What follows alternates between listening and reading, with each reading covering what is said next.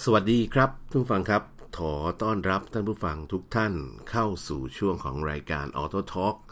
นะครับ ซึ่งก็เป็นส่วนหนึ่งของรายการ Coffee Break ที่เรามีกันทุกวันนะฮะจันทร์ถึงศุกร์เวลาตั้งแต่ 4 ทุ่มจนถึง 5 ทุ่มนะครับสำหรับ Auto Talk นี่ก็จะมีทุกวันอังคารนะฮะเวลาประมาณ 4 ทุ่มจนถึง 5 ทุ่มเช่นเดียวกันนะครับ ก็นำเรื่องราวต่างๆ ที่เกี่ยวข้องกับเทคโนโลยี เกี่ยวข้องกับยานยนต์นะสมัยใหม่ รวมถึงยานยนต์ไฟฟ้านะครับมาพูดคุยกันแบบสบายๆครับ เราก็มีเรื่องข่าวคราวมาอัปเดตให้ฟังกันทุกวันนะฮะแต่ว่าในช่วงที่ผ่านมานี่ก็รู้สึกว่าข่าวคราวถึงเรื่องของยานยนต์เนี่ยอาจจะถูกกลบไปด้วยกระแสนะหลาย ๆ กระแสของโรค จะเรียกว่าโรคอุบัติใหม่นะฮะ ซึ่งเป็นโรคโควิด -19 ที่เรารู้จักกันดีนะครับ แล้วก็เรียกว่ากระทบกระเทือนกับวงการอุตสาหกรรมยานยนต์ไปเยอะพอสมควร ไม่ว่าจะเป็นในแง่ของ supply chain ซึ่งในอดีตเนี่ยก็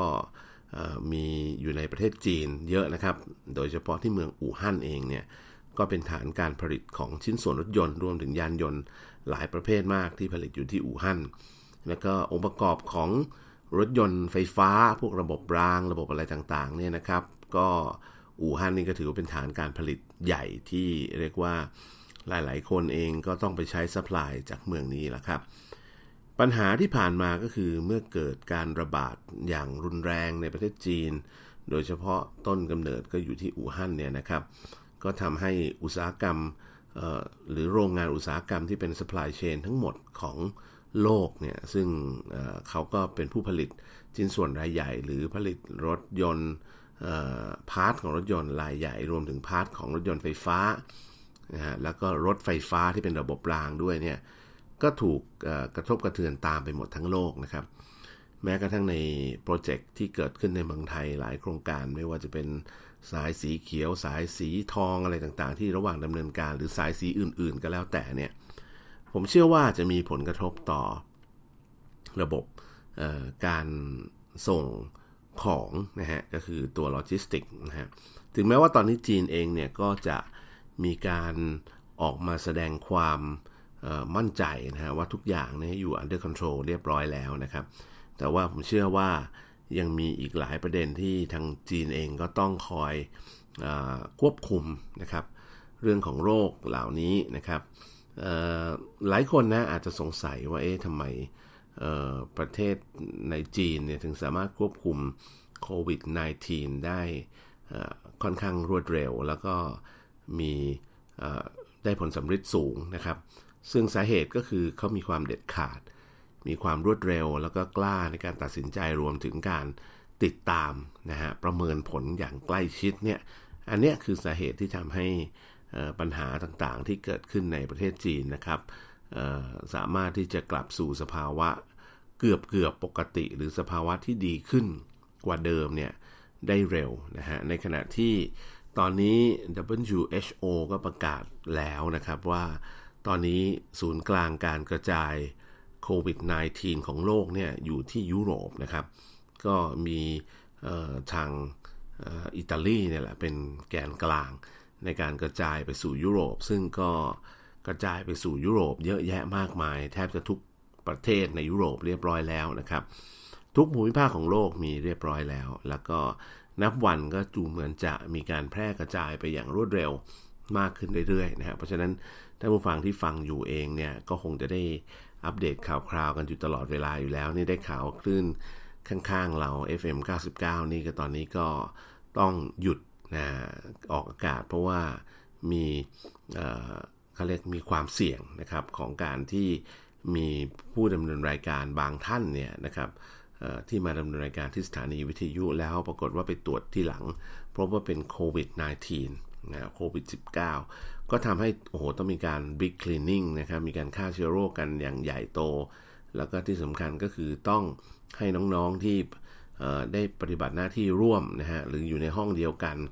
หรืออยู่ในห้องใกล้เคียงกันมีปฏิสัมพันธ์พูดคุยกันเนี่ยก็ต้องหยุดดู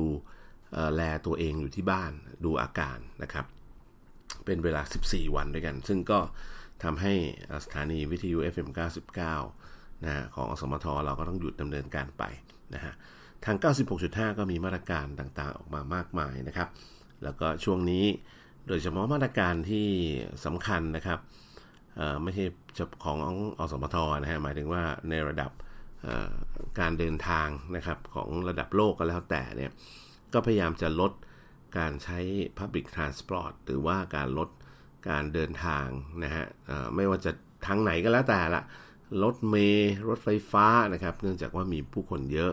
โอกาสความเสี่ยงก็จะสูงขึ้น เพราะฉะนั้นใครที่ไม่จำเป็นหรือไม่มีความจำเป็นต้องเดินทางไปไหนมาไหนอย่างไร อยู่กับบ้านครับ นะดีที่สุดนะครับอ้าวผมขออนุญาตสตาร์ทข่าวคราววันนี้ด้วยรถยนต์ที่เรารู้จักกันดีของค่าย General Motor นะครับก็คือรถยนต์ที่เป็นรถยนต์สมบุกสมบันที่ชื่อว่า Hummer ตอนนี้เนี่ยจริงๆ ในอดีตเนี่ยครับต้องจำย้อนความไปนิดนึง Hummer เนี่ยเคยถูกเอามาดัดแปลงเป็นรถยนต์ไฟฟ้ามาก่อนแล้วนะครับ โดยถ้าผมจำไม่ผิดเนี่ย ตอนนั้นคนที่เอามาดัดแปลงเป็นรถยนต์ไฟฟ้าก็คือ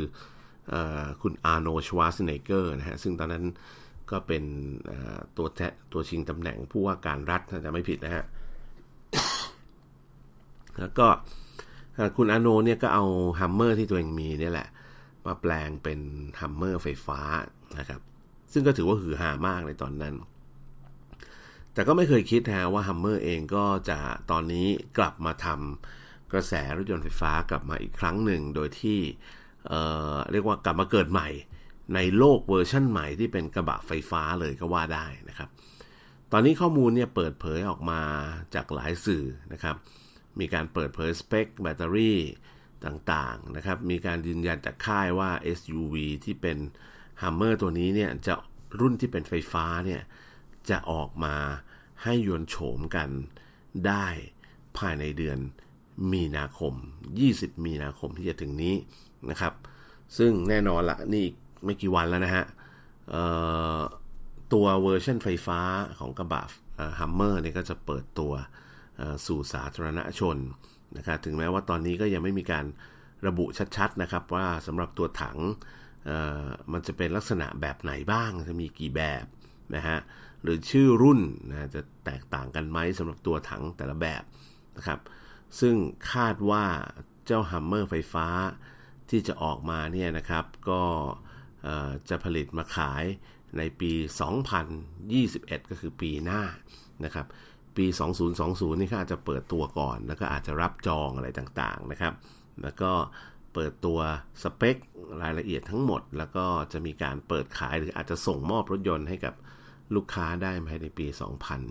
2021 นะครับ ตัวถังนะฮะก็แน่นอนละออกมาเป็นรถ SUV ใช้พื้นฐานเดียวกับตัว Hummer เดิมนะครับมิติตัวถังก็ใกล้เคียงกับ GMC Sierra 1,500 ที่เป็นกระบะ full size ของสไตล์อเมริกันนะเป็นกระบะคันใหญ่นะครับสำหรับความจุแบตเตอรี่ทาง GM เนี่ยก็ยังไม่ได้เปิดเผยมาเต็มๆนะฮะ ก็แง้มๆมา บอกว่ารายละเอียดบางส่วนเนี่ย ก็น่าจะมีความจุมากถึง 200 กิโลวัตต์อาวหรือ 200 กิโลวัตต์ชั่วโมง แล้วก็รองรับระบบการชาร์จได้สูงสุดนะถึง 350 กิโลวัตต์ ก็คือหมายความว่านี่คือ Quick Charge นะครับ ลองนึกภาพนะฮะตัวนี้คือแบตเตอรี่ในขนาด 200 กิโลวัตต์อาวนะครับ ในขณะที่เรามีการรองรับการชาร์จได้สูงสุด 350 กิโลวัตต์นะครับ เพราะฉะนั้นแน่นอนการชาร์จเต็มเนี่ยไม่ถึง 1 ชั่วโมงแน่นอนนะครับ และหลังจากการชาร์จได้เต็มเรียบร้อยแล้วเนี่ยเห็นทางฮัมเมอร์ก็แพลมๆมาเหมือนกันนะครับ ว่าฮัมเมอร์กระบะคันใหญ่คันนี้จะสามารถวิ่งต่อเนื่องได้ไกลถึง 643 กิโลเมตรต่อการชาร์จ 1 ครั้งนะครับเรามาดูสเปคสรุปเบื้องต้นของเจ้า GMC Hummer ใครที่นึกภาพไม่ออกนะครับ อาจจะ ลองเข้าไปติดตามใน Facebook ครับ Facebook ของ Auto Talk ก็เข้าไปใน Facebook นะฮะเสิร์ชหาคำว่า Auto Talk FM 96.5 นะครับ ท่านก็จะสามารถที่จะหาข้อมูลข่าวคราวที่เกี่ยวข้องกับยานยนต์ต่างๆ ได้ อีกช่องทางหนึ่งที่ใครที่เล่น Twitter หรือใช้ Twitter ก็อาจจะมาเซิร์ชหา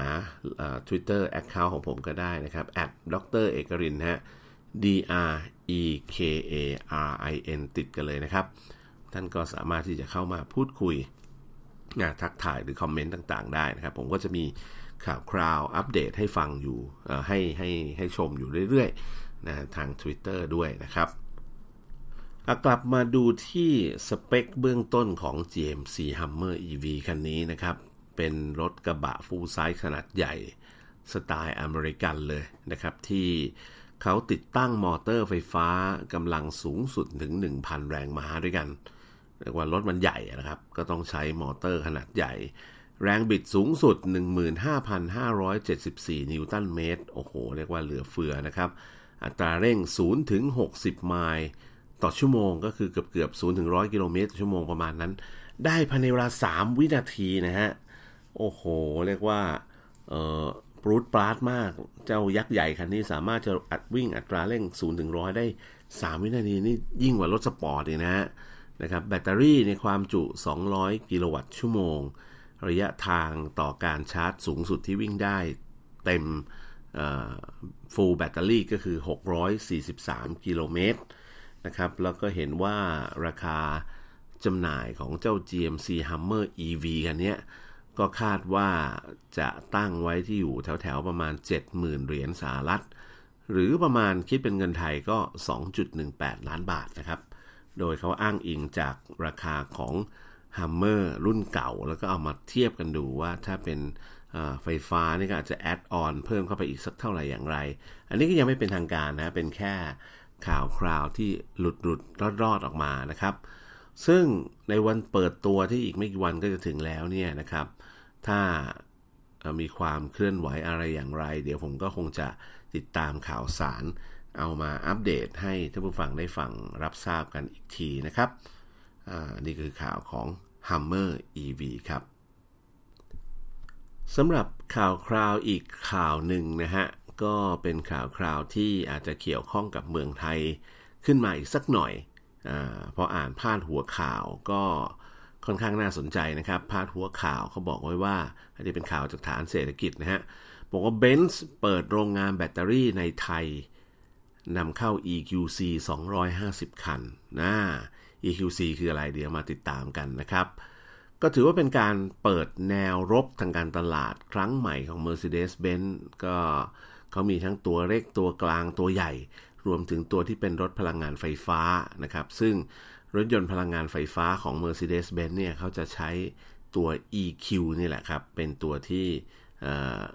นำร่องหรือเป็นตัวที่บอกบ่งบอกว่าเป็นรถยนต์ไฟฟ้า ซึ่ง EQC เนี่ยคาดว่าจะมีการนำเข้าล็อตแรกทั้งหมดเนี่ย 250 คันเพื่อส่งมอบให้กับลูกค้าให้ครบภายในปีนี้นะครับ แล้วก็ก่อนที่อนาคตเนี่ยก็จะมีการนำมาประกอบในประเทศ คาดว่าปีหน้านะฮะก็จะไปจับมือกับทนบุรีประกอบรถยนต์ เปิดโรงงานแบตเตอรี่ด้วย เพื่อรองรับ EV ที่เป็นรถไฟฟ้า 100%แล้วก็ Plug-in Hybrid รุ่นใหม่ๆ ซึ่งแน่นอนใครที่ติดตามข่าวคราวก็จะเห็นว่ารถยนต์ค่ายเยอรมันตัวใหม่ๆออกมานะครับ ไม่ว่าจะเป็น BMW หรือว่าเป็น Mercedes-Benz ก็แล้วแต่นะออกมาเนี่ยก็จะกลายเป็น Plug-in Hybrid ซะ เป็นส่วนใหญ่นะครับสำหรับรถ Mercedes-Benz นะฮะในปีนี้นะครับ ก็เรียกว่าเเปิดตัวออกมา 8 รุ่นด้วยกัน โอ้ ก็เยอะมากนะครับ ต้องบอกว่าใครที่ไปงานพวกมอเตอร์เอ็กซ์โปหรืองานมอเตอร์โชว์เนี่ยก็จะพบว่ารถรุ่นย่อยของค่ายเยอรมันเนี่ยมีรายละเอียดเยอะมาก ไม่ว่าจะเป็น BMW หรือ Mercedes ก็แล้วแต่ Mercedes เปิดมา 8 รุ่นด้วยกันนะครับไล่ไล่ไล่ไล่กันมาเลย ตั้งแต่ C 200คูเป้ AMG Dynamic นะฮะซึ่งเป็นเครื่องยนต์ใหม่ แล้วก็มี E 2 0 0คูเป้ AMG Dynamic นะครับแล้วก็มี E 3 0 0 Cabriolet นะ AMG Dynamic นะฮะจากนั้นก็ตามมาด้วย SUV ที่เป็นแล้วก็ Plug-in Hybrid นะครับก็เป็นเครื่องยนต์ผสมกับมอเตอร์ไฟฟ้า แล้วมีที่เสียบปลั๊ก ชาร์จได้ก็ออกมาเป็นรุ่น GLC 300E 4matic AMG Dynamic อีกแล้วนะครับ เห็นไหมโอ้ รุ่นแรงๆกันทั้งนั้นนะครับ GLC 300e 4matic Coupe AMG Dynamic ก็มี คือเปลี่ยนนิดเปลี่ยนหน่อยเนี่ก็ถือว่าเป็นอีกรุ่นหนึ่งแล้วนะครับ แล้วก็มี SUV สายพันธุ์ใหม่ที่เรียกว่า GLB ออกมาด้วยนะครับ ล่าสุดนี่เพิ่งเปิด ตัวใหม่ออกมา Mercedes AMG CLA 45 ก็เป็นตัวแรงเหมือนกันนะครับ S Formatic นะฮะ แล้วก็ตัวแรงน้อยลงมาหน่อยก็คือ Mercedes AMG CLA 35นะดูจากตัวเลขครับ ถ้าเป็นเลข 45 ก็จะแรงกว่า AMG นะฮะสำหรับ AMG ถ้าเป็นตัวเลขน้อยลงมาหน่อย ก็จะเป็นตัวตัวแรงน้อยลงมานิดหนึ่งนะฮะ AMG CLA 35 Formatic นะครับสำหรับ ไฮไลท์ในงานนะฮะที่เขามีการเปิดตัวไปก่อนหน้านี้เนี่ยก็ก็คือ GLB 200 นะครับ แล้วก็รถยนต์พลังงานไฟฟ้ารุ่นแรกของค่ายที่เอามาขายแบบเต็มตัวก็คือเป็นรถยนต์ไฟฟ้า 100%คือ EQC นะครับ ก็จริงๆ คือก่อนหน้านี้เขามีแผนจะเอาเข้ามาแล้วละ่ะ แต่ว่าด้วยเหตุผลอะไรบางอย่างก็มีการเลื่อนกำหนดมานะครับ ซึ่งทางผู้บริหาร ระดับสูงของ Mercedes-Benz ประเทศไทยเนี่ยก็ออกมาบอกว่าเจ้า EQC เนี่ยจะเรียกว่าเอามาแนะนำแล้วก็เปิดให้จองนะฮะใครจะซื้อก็จะนำเข้ามาขายให้ก่อนนะครับ คนที่แบบจองไว้ก่อนในปีนี้ก็จะคาดว่าพอของพอรถเข้ามาก็จะสามารถเอาไปขายได้เลยในปีนี้นะครับลูกลูกค้าสามารถรับรถได้ในปีนี้ส่วนเรื่องของการประกอบในประเทศเนี่ย ก็มีแผนเรียบร้อยแล้วนะครับ คาดว่าจะเริ่มประกอบภายในประเทศเนี่ยปี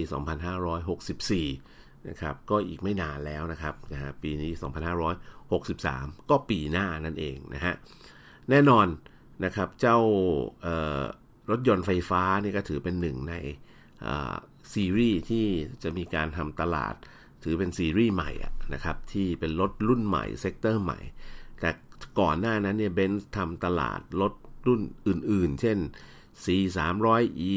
E 3 5 0 E E มี E ตัวเล็กๆ อยู่ข้างหลังนะฮะ E 300แล้วก็มี E เล็กอยู่ข้างหลังนี่ก็คือเป็นพวก plug-in hybrid นะฮะพวกนี้นะครับ ซึ่งก็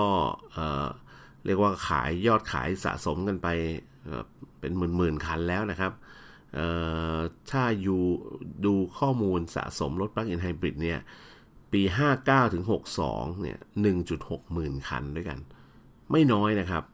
สำหรับ Mercedes-Benz EV แล้วก็ Plug-in Hybrid Electric Vehicle นะฮะสำหรับ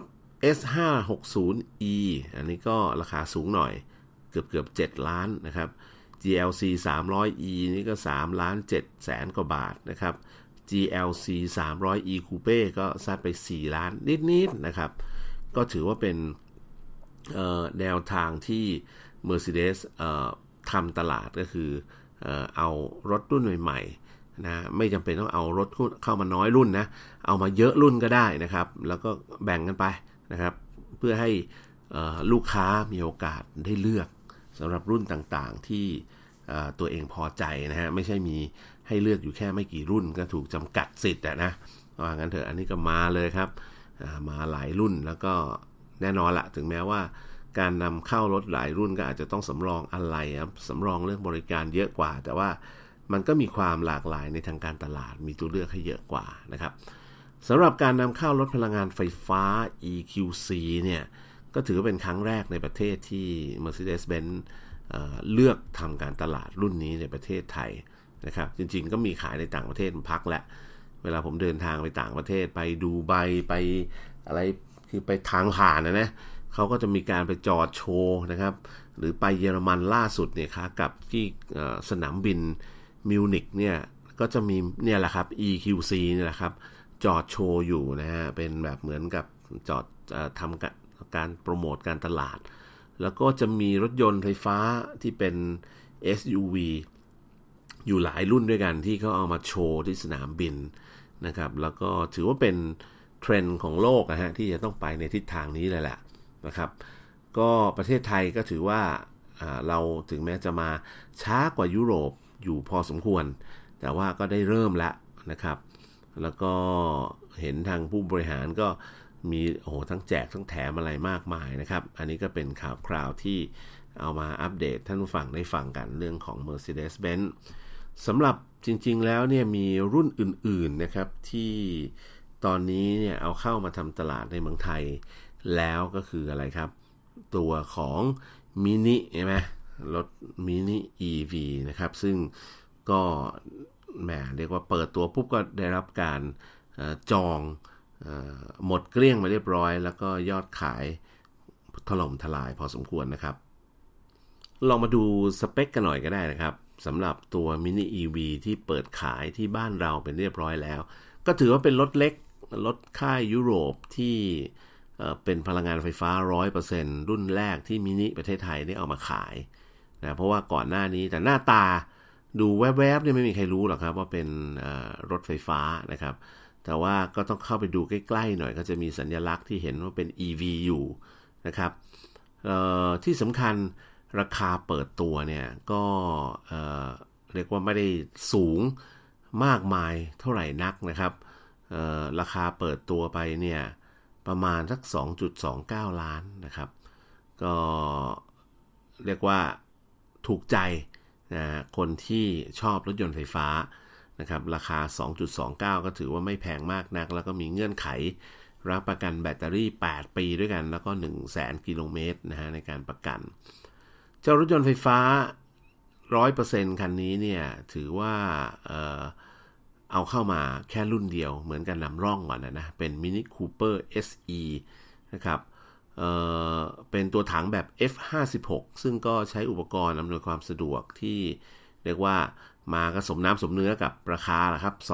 2.29 ล้านประมาณนั้น แล้วก็เปิดขายไปเรียบร้อยแล้วทางช่องทางออนไลน์ มี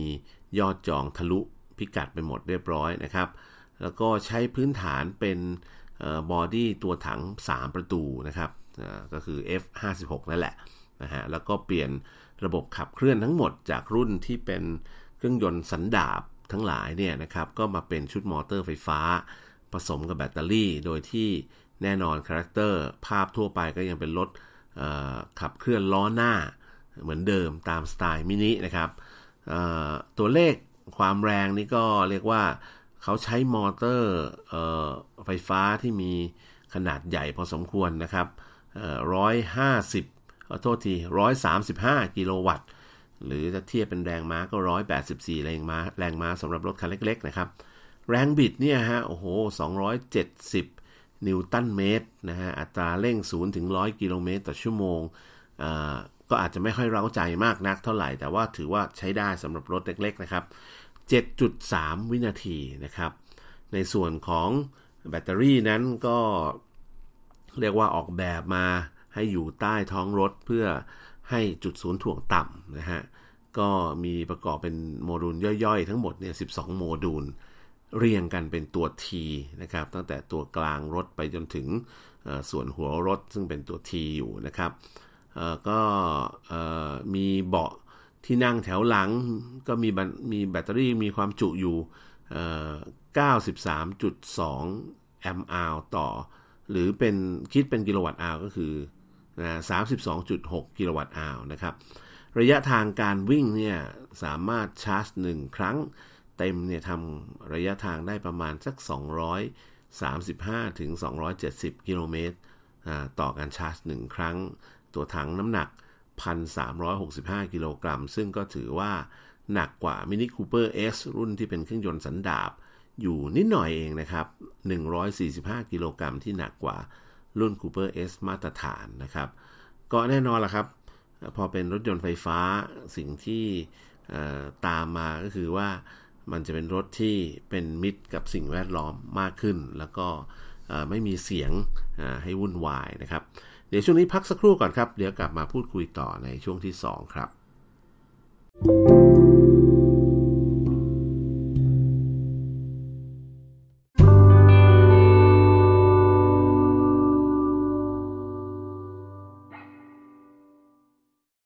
สวัสดีครับท่านผู้ฟังครับ ขอต้อนรับกลับสู่ช่วงที่ 2 นะฮะ กับรายการ Auto Talk ทาง FM 96.5 คลื่นความคิดนะครับ ท่านยังคงอยู่กับผมเอกรินวาสนาส่งและเรื่องราวเกี่ยวข้องกับยานยนต์ ยานยนต์ไฟฟ้ารวมถึงข่าวสารอัปเดตเกี่ยวกับเทคโนโลยีที่น่าสนใจ เมื่อสักครู่นี้ช่วงท้ายเนี่ยเราทิ้งท้ายกันไว้ด้วยเรื่องของยานยนต์ไฟฟ้าอีกคันหนึ่งที่ตอนนี้ก็ามาเปิดตัว แล้วก็ขายในเมืองไทยไปเรียบร้อยแล้วก็คือมินินะครับตัวมินิ EV นะฮะมินิ Electric ซึ่งพอ เราพูดคุยกันถึงตัวมินิ Electric เนี่ย ก็มีการนำเสนอว่า อ๋อ จริง ๆ แล้วมินิ Electric ก็ใช้ body รุ่นเดียวที่เป็นลักษณะของ F56 ก็คือแฮชแบ็ก3ประตูนะครับนะซึ่งก็เจ้า Mini Cooper SE เนี่ย ก็ถือว่าเป็นรถยนต์ที่ดูแล้วก็น่าจะขับสนุกอยู่ระดับหนึ่งนะครับ เขามีการใส่แบตเตอรี่เข้ามาถึง 32.6 กิโลวัตต์อาวร ระยะทางที่วิ่งได้อยู่แถวๆประมาณสัก 235ถึง270 กิโลเมตรต่อการชาร์จครั้งหนึ่งก็เพียงพอกับการใช้งานในเมืองนะผมว่าจริงๆ วิ่งไปต่างจังหวัดใกล้ๆ นี่ก็ไม่มีปัญหานะครับผมว่านะฮะ แล้วก็แน่นอนน้ำหนักที่ตัวรถเองก็พันสามร้อยหกสิบห้ากิโลกรัมคือตันหนึ่งกับอีก 365 กิโลกรัม ก็หนักกว่า Mini Cooper S อยู่เล็กน้อยเมื่อสักครู่นี้ที่บอกไปนะครับ แต่ว่าตัวแบตเตอรี่เนี่ยมีน้ำหนักที่ถ่วงทำให้รถยนต์รุ่นนี้เนี่ยมีค่า CG หรือ Center of Gravity เนี่ยอยู่ในระดับต่ำกว่าของ Cooper S อีกนะครับถึง 30มิลิเมตรนะฮะก็ทำให้รถเนี่ยสามารถยึดเกาะถนนได้มากกว่าเดิม ขับสนุกกว่าเดิม เข้าโค้งสาดโค้งนี่มั่นใจมากขึ้น เพราะว่า เนื่องจากว่าตัวจุดศูนย์ถ่วงมันต่ำนะครับ แล้วก็ character ของการขับขี่ที่สนุกสนาน ในลักษณะคล้ายๆกับ go-kart feeling นะฮะ ก็เรียกว่าเป็นเอกลักษณ์เฉพาะของมินิคูเปอร์หรือรถขนาดเล็กๆ ที่เรารู้จักกันมานานนะครับ เจ้า Mini Cooper SE เนี่ย ก็เรียกว่าชาร์จไฟได้ทั้งเป็น AC นะครับเป็นวอลชาร์จมาตรฐานตามบ้าน หรือว่าจะไปชาร์จกับตู้สาธารณะทั่วไปเลยก็ได้นะครับ ใช้เครื่องชาร์จที่เป็นเรียกว่าเเป็นควิกชาร์จขึ้นมาหน่อยนะฮะก็ 11 กิโลวัตต์นะครับสามารถชาร์จได้เต็ม 80%เนี่ยภายใน 2 ชั่วโมงครึ่ง แล้วก็เต็ม 100%ใน 3 ชั่วโมงนะครับแต่ถ้าใช้เครื่องชาร์จที่ มีกำลังน้อยกว่า 11 กิโลวัตต์คือน้อยกว่านี้เนี่ยก็จะใช้เวลาการชาร์จนานขึ้นนะฮะมากกว่านั้นนะครับ เพราะฉะนั้นเอาเอา safe ซะว่าการชาร์จนี่ประมาณสัก 2 ชั่วโมงครึ่งก็เต็มนะฮะแล้วออปชันที่เจ้า Mini Cooper SE หรือตัวไฟฟ้าเนี่ยเข้ามาขายในไทยก็โอ้เรียกว่าเยอะแยะมากมายนะครับ ใครสนใจก็เปิดอ่านเอาเองก็แล้วกันนะครับ ใน Facebook Auto Talk นะฮะ search หาคำว่า Auto Talk FM 96.5 นะครับ เครื่องส่งเครื่องเสียงให้มาเพียบเลยนะครับ ระบบ Wireless Charging ก็ให้มานะครับ ระบบเซ็นเซอร์ต่างๆ Cruise Control นะครับ Head Up Display อันนี้ก็เป็นออปชันที่เสริมขึ้นมานะครับ ราคาจำหน่ายก็ตั้งไว้ที่ไม่แพงมากนัก2ล้าน2แสน9หมื่นบาทนะครับ แล้วก็มีการรับประกันดูแลรักษาให้ 3 ปีด้วยซ้ำนะครับ แล้วก็รับประกันแบตเตอรี่ 8 ปีนะฮะอันนี้ก็เป็นเรื่องที่ทางรถยนต์ไฟฟ้าในเมืองไทยเขาพยายามเรียกว่านำเสนอ แล้วก็เอาเข้ามาทำตลาดในเมืองไทย ก็หวังว่ารถยนต์ไฟฟ้าก็จะได้รับความนิยมมากขึ้นเรื่อยๆนะฮะสำหรับข่าวคราวที่น่าสนใจแม่คราวนี้ต้องข้ามไปเขาเรียกว่าค่ายกระทิงดุใช่ไหมลัมโบกินีนะครับ ซึ่งจริงลัมโบกินีเองก็ตอนนี้ อยู่ภายใต้ปีกของ Volkswagen Group นะครับ ก็ก็ถูกเทคโอเวอร์มาสักพักใหญ่แล้วล่ะนะครับทาง Lamborghini เขาเปิดตัวรถยนต์รุ่นใหม่ขึ้นมา ซึ่งถือเป็นซูเปอร์คาร์ที่แรงเร็วนะฮะ ที่เรารู้จักกันดีโดยที่คันนี้เปิดตัวมาในลักษณะเป็นรถยนต์ไฮบริดนะฮะเออน่าสนใจนะครับ ถือว่าเป็นรถยนต์ไฮบริดรุ่นแรกของ Lamborghini ที่เปิดตัวออกมาขายนะครับเขามีการติดตั้งเครื่องยนต์ที่ใช้เรียกว่าใช้พลังงานไฟฟ้าเนี่ยนะครับพันหนึ่งร้อยเจ็ดสิบหกกิโลวัตต์ หรือพันหกร้อยแรงม้านะครับ เรียกว่าขับสนุกสนานแน่นอนนะครับสำหรับเครื่องยนต์นะฮะก็แรงถึง 610 แรงม้านะครับ คือตัวมอเตอร์ไฟฟ้าเนี่ย1,000 แรงแรงม้านะฮะหรือ 1,176 กิโลวัตต์นะเครื่องยนต์เนี่ย449 กิโลวัตต์หรือ 610 แรงม้านะครับ แล้วก็ทำความเร็วสูงสุดได้ 380 กิโลเมตรต่อชั่วโมงนะครับ แล้วก็เขามีรุ่นอื่นๆออกมาอีกหลายรุ่นนะฮะ รุ่นตัวที่ตัวช้าที่สุดเขาทำได้เนี่ยคือ 320 กิโลเมตรต่อชั่วโมง นะครับ วันนี้ Lamborghini เองเนี่ยก็เปิดตัวรุ่นใหม่ที่เรียกว่า C an นะหรือ She an ก็แล้วแต่นะฮะ มันเขียนภาษาอังกฤษ S I A N นะฮะ She an นะฮะ FKP 37 ซึ่งคือเป็นผลงานที่เรียกว่าแรงเร็ว แล้วก็เพิ่งเปิดตัวมาเมื่อสักปีปีที่แล้วนะครับ ประมาณปลายปลายปีที่แล้ว แล้วก็แน่นอนละตอนนั้นคือการเปิดตัวต้นแบบที่จะผลิตขายนะครับนะแล้วก็มีคำยืนยันออกมาว่าตอนนั้นรถยนต์รุ่นนี้ก็จะเป็นรถยนต์ไฮบริดรุ่นแรกออของ Lamborghini ที่ผลิตออกขายนะครับ แล้วก็ความเร็วสูงสุดนะฮะที่จะทำได้เนี่ยนะครับเขาคิดว่าน่าจะทำได้ 350 กิโลเมตรต่อชั่วโมง แล้วก็อัตราเร่ง 0ถึง100 กิโลเมตรต่อชั่วโมงเนี่ยภายในเวลาต่ำกว่า 3 วินาที เขาเคลมไว้ว่าประมาณ 2.8 วินาที ซึ่งครั้งนี้ก็ถือว่าเป็นครั้งแรกของโลกนะครับที่มีรถยนต์รุ่นพิเศษนะที่ผลิตออกมาจำหน่ายไม่เยอะนะครับ มีเพียง 63 คัน แล้วก็ราคารวมภาษีที่เขาตั้งจำหน่ายไว้ก็คือ 2 ล้านยูโรฮะ นะครับ คิดเป็นเงินไทยก็อยู่ประมาณสัก 70 ล้านบาท อันนี้ถ้าเอามาเมืองไทยก็ภาษีอีกไม่รู้ 2 3 0 0เปอร์เซ็นต์แล้วครับ ก็ว่ากันไปนะครับ ก็เป็นรถที่ทำเป็นที่ระลึกถึงเฟอร์ดินานด์คาร์ลพีกนะครับ ซึ่งเป็นวิศวกรชาวออสเตรียที่เกิดตั้งแต่ปี 1937 แล้วก็ถึงแก่กรรมเมื่อ 25 สิงหาของปีที่แล้วนะฮะ 25สิงหา 2019 เขาเป็นประธานคณะกรรมการบริหารของกลุ่ม Volkswagen Group นะครับนะสาเหตุที่ว่าต้องมารำลึกถึงเขาเนี่ยเพราะว่าในช่วงปี 1993 ถึงปี 2002 เนี่ยเขามีบทบาทอย่างมากเลยนะครับ ที่คุณเฟอร์ดินานคาร์ลพีกเนี่ยนะครับ ที่ผลักดันให้มีการเอาเงิน ส่วนหนึ่งของ Volkswagen Group เนี่ย ไป take over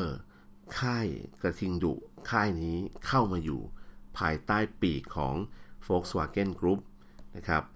แล้วก็แน่นอนละครับ รถเมื่อปี1999 เนี่ยนะครับ คือถือว่าเป็นรถที่แบบเขาทำออกมาเพื่อ รำลึกให้ถึงกับผู้บริหารของ Volkswagen ลายนี้เหมือนกันนะครับ แล้วก็การห้อยท้ายของรหัสชื่อต่างๆเนี่ยนะอย่างรุ่นนี้ที่ผลิตออกมาขายคือ FKP 37เนี่ยก็มาจากชื่อแล้วก็ปีเกิดของเขานั่นเอง ส่วน SIAN เนี่ยมาชาวเมืองโบโลญญาในอิตาลีนะครับเขาเรียกเอาแปลเป็นภาษาอังกฤษก็คือ a flash of light หรือคือ สายแสงแวบของฟ้าผ่านะครับเนื่องจากรถคันนี้เป็นรถคันแรกที่เเป็นรถยนต์ไฮบริดนะฮะเเขาเปิดค่ายเข้ามาตั้งแต่อดีตจนถึงปัจจุบันนี้ยังไม่เคยมีการผลิตรถยนต์ไฮบริดออกมาขายเลยนะครับ ก็ครั้งนี้ก็ถือเป็นครั้งแรกในรอบหลายทศวรรษนะที่มีการก่อตั้ง Lamborghini มาเนี่ยนะครับ แล้วก็เขาเองก็ผลิตรถยนต์ที่เป็นไฮบริดที่ไม่มีการเสียบปลั๊กนะ บอกซะก่อนนะครับ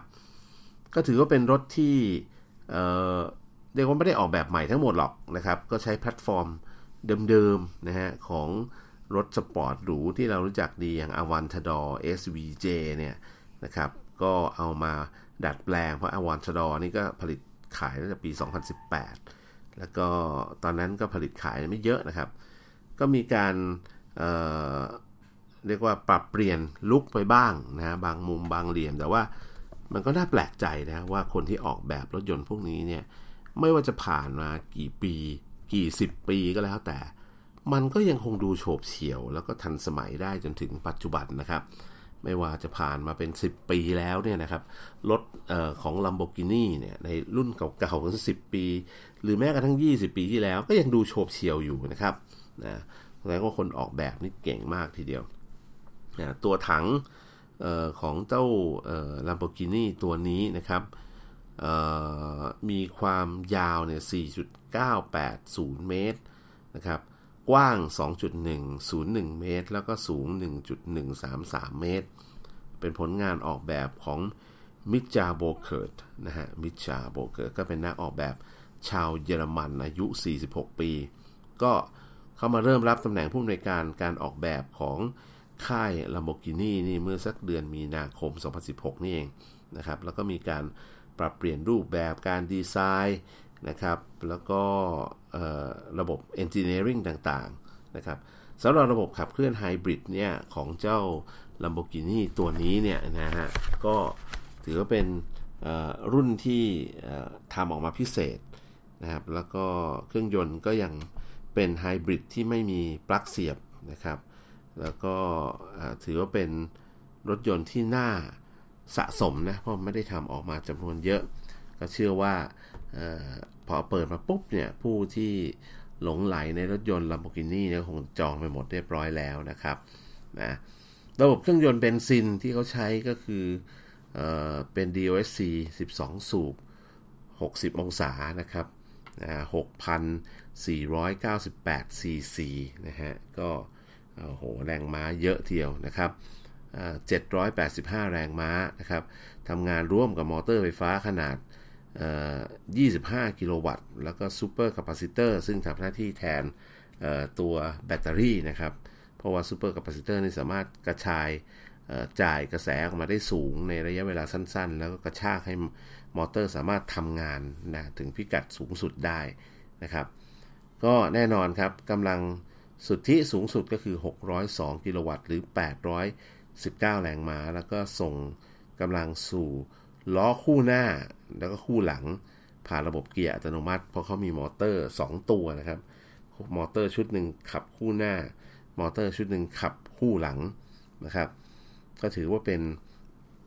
เทคนิคการ balance น้ำหนัก แล้วก็การสำหรับการถ่ายกำลังลงไปล้อทั้ง 4 ล้อได้อย่างน่าประทับใจนะครับ ระบบเกียร์ก็เป็นระบบเกียร์ 7 จังหวะนะฮะ ก็เป็นรถแหมกึ่งแนวรถรถซูเปอร์คาร์อยู่แล้วนะครับเพราะฉะนั้นใครที่สนใจรถซูเปอร์คาร์ก็สามารถจะติดตามหาข้อมูลนะฮะ นี่ผมเอาข้อมูลมาจาก Formula เล่มเดือนมีนา 2563 ก็เล่มนี้ก็โอ้โหเปิดออกมานี่ก็มีซูเปอร์คาร์อยู่หลายคันทีเดียวที่เอามารีวิวกันนะครับ รวมถึง Ferrari นะฮะ มี Ferrari Roma นะครับ แล้วก็มีอีกคันหนึ่งที่อยากพูดถึงไหนๆก็หยิบเล่มนี้มาเล่ากันแล้วนะครับ ก็มีเรื่องของรถยนต์อีกยี่ห้อหนึ่งคือ Bugatti Centodieci นะครับ ซึ่งก็เป็นรถซุปเปอร์คาร์หรูแรงนะครับ แล้วก็ค่าตัวนี่แน่นอนโหดร้ายทารุณมากนะครับ ใครเห็นราคาแล้วเนี่ยอาจจะอาจจะกลุ่มขมับนะฮะเพราะว่าผมก็ไม่รู้เหมือนกันนะ คนที่ซื้อรถบุกติไปขับได้นี่จะต้องเป็นคนที่มีสตังค์เหลือมากมายทีเดียวนะครับสำหรับบุกติตัวนี้ก็แน่นอนอยู่ภายใต้ปีกของค่าย Volkswagen Group อีกเช่นเคย เจ้าของคือเยอรมันนะฮะไปเทคโอเวอร์มาจากคนอิตาลีเมื่อปี 1998 นะครับ ก็สำหรับการผลิตเจ้าบูกติเนี่ยเขาก็ผลิตที่โรงงานที่อยู่ในประเทศฝรั่งเศสนะครับ แล้วก็ผลิตออกมาหลักๆเนี่ยสองรุ่นด้วยกันก็คือบูกติชีรอนนะฮะ ซึ่งเริ่มเข้าสู่สายการผลิตแทนรุ่นเดิมที่เรารู้จักกันดีก็คือ Bugatti Veyron นะฮะ Veyron นะฮะแล้วก็เอา Chiron มาแทนนะเขา Veyron นี่ผลิต 2016นะ Chiron นี่ปี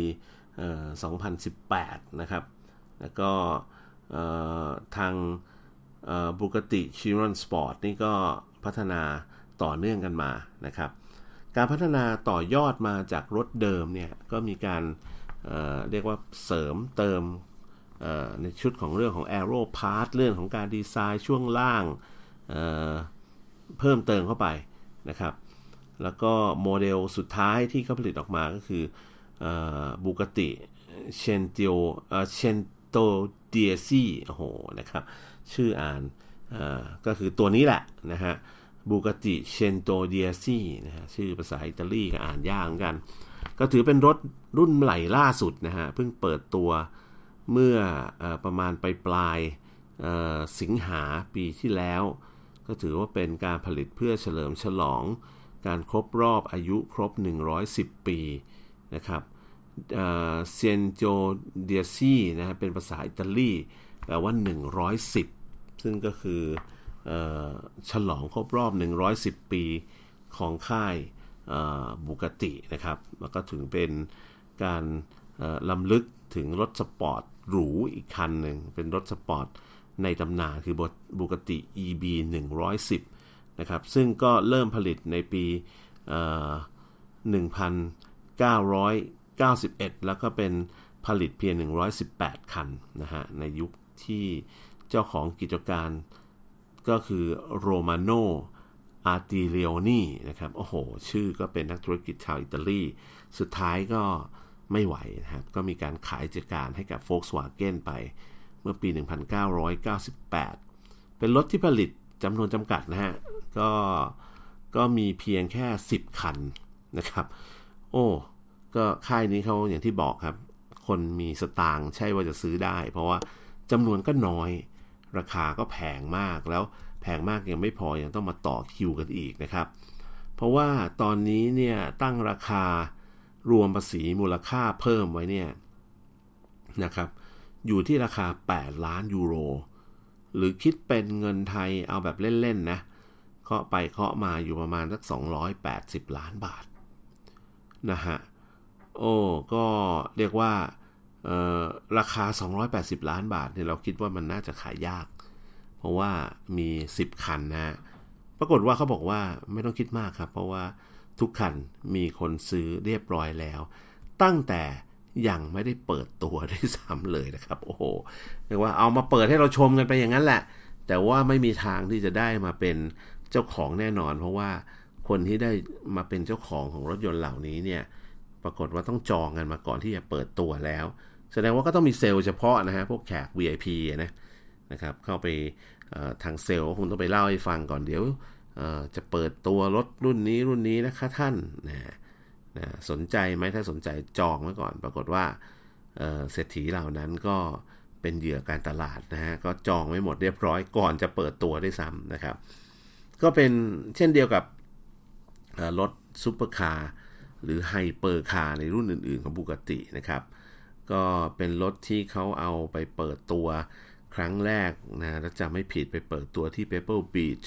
นะที่สหรัฐอเมริกานะครับในปี 2009 ค่อนมาทางปลายปลายปีนะครับ ก็รถยนต์รถคันนี้เนี่ยก็ถือว่าเป็นรถยนต์ที่แรงมาก ๆ นะครับเเครื่องยนต์เป็นเบนซินนะ DOSC W 16 สูบนะครับ 7,993 cc ติดเทอร์โบ 4 ชุด ให้กำลังสูงสุดเนี่ย1,176กิโลวัตต์นะฮะคิดเป็นแรงม้าก็1,600แรงม้าด้วยกันนะครับ แล้วก็มีระบบเกียร์ที่เป็นระบบเกียร์อัตโนมัติคลัตช์คู่ 7 จังหวะนะฮะอัตราเร่ง 0 ถึง 100 กิโลเมตรเนี่ยใช้เวลาไปทั้งสิ้นประมาณแค่ 2.4 วินาทีเท่านั้นเอง ลองนึกในใจครับ 1 2ก็ถึง0ถึงร้อยเรียบร้อยแล้วนะครับ โอ้เรียกว่าแทบจะจมลงไปในเบาะนะฮะเวลาเราเหยียบคันเร่งลงไป ไม่พอครับ0ถึงร้อยภายในเวลา 2.4 0ถึง200 ใช้เวลา 6.1 วินาทีโอ้นะฮะรถที่บ้านเราวิ่งยังไม่ถึงร้อยเลยครับ เข้าไป 200 แล้วนะครับ อัตราเร่ง0ถึง300 กิโลเมตรต่อชั่วโมงทำได้ในเวลา 13.1 วินาทีนะฮะ คือรถปกติที่บ้านเราเนี่ยจะกว่าจะ0ถึง100นี่อยู่ประมาณแถวแถว12 13 14 วินาทีเนี่ยนะครับ นี่ของเขา0ถึง300 ภายใน 13.1 วินาที ก็ถือว่าอัตราเร่งปรุดปราดสุด ๆ นะครับแล้วเห็นว่ามีการจำกัดความเร็วสูงสุดไว้ที่ 380 กิโลเมตรต่อชั่วโมงนะครับ บางคนก็สงสัยว่า เอ๊ะ มันน่าจะแรงได้กว่านี้นะครับจริงๆแล้วยังมีโอกาสที่จะปลดระดับความเร็วขึ้นไปสูงถึงได้ถึง 420 กิโลเมตรต่อชั่วโมงนะครับ ก็คืออแล้วแต่ละผมเชื่อเชื่อว่าเครื่องยนต์มันทำได้หมดแหละนะครับแต่ว่าเดี๋ยวนี้ มันมีลักษณะของการล็อกที่กล่องหรือที่โมดูลการควบคุมการเขาเรียกการฉีดการจ่ายน้ำมันเครื่องเออน้ำมันเข้าไปในเครื่องยนต์นะเพื่อให้มันอัตราเร่งอากงอากาศต่างๆ มันเป็นสูตรคำนวณทุกอย่าง เพราะฉะนั้นระบบควบคุมเหล่านี้ก็จะทำให้รถสามารถวิ่งด้วยความเร็วสูงๆได้มากน้อยต่างกันนะครับเพราะฉะนั้นการเปลี่ยนกล่องหรือเปลี่ยนโปรแกรมควบคุมนะ ก็จะทำให้แรงมาเพิ่มปรุดปราดขึ้นมาได้เหมือนที่ในอดีตที่เราเคยเจอกันนะครับ แม่ก็พอหอมปากหอมคอนะครับ จริงๆ มีข่าวคราวเรื่องของ Mercedes-Benz Vision AVTR ซึ่งเป็นโลกอนาคตที่เอามา คือเป็นรถในโลกอนาคตที่ทาง Mercedes-Benz เขาดีไซน์ขึ้นมาเป็นต้นแบบอ๋อมีดีไซน์ที่แบบเรียกว่าล้ำยุคมากๆนะครับ เเดี๋ยวอาจจะเป็นสัปดาห์หน้ามาเล่าให้ฟังกันมีเรื่องของ Hyundai S81 นะซึ่งเป็นแท็กซี่บินได้ที่เป็นออโตนมัสด้วยนะครับ ซึ่งทางเกาหลีใต้เองก็เป็นผู้ร่วมดีไซน์ร่วมกับสหรัฐอเมริกานะเป็นผลงานอีกตัวหนึ่ง ซึ่งเพิ่มเปิดตัวในงาน CES หรือมากับสินค้าอิเล็กทรอนิกส์เพื่อผู้บริโภคครั้งล่าสุดที่ผ่านมานี้เองนะครับ เอาละครับ แต่วันนี้ไปกันไม่ได้แล้วครับ หมดเวลา เดี๋ยวเราคงต้องคุยกันต่อสัปดาห์หน้านะครับ วันนี้ลาไปก่อนครับ สวัสดีครับ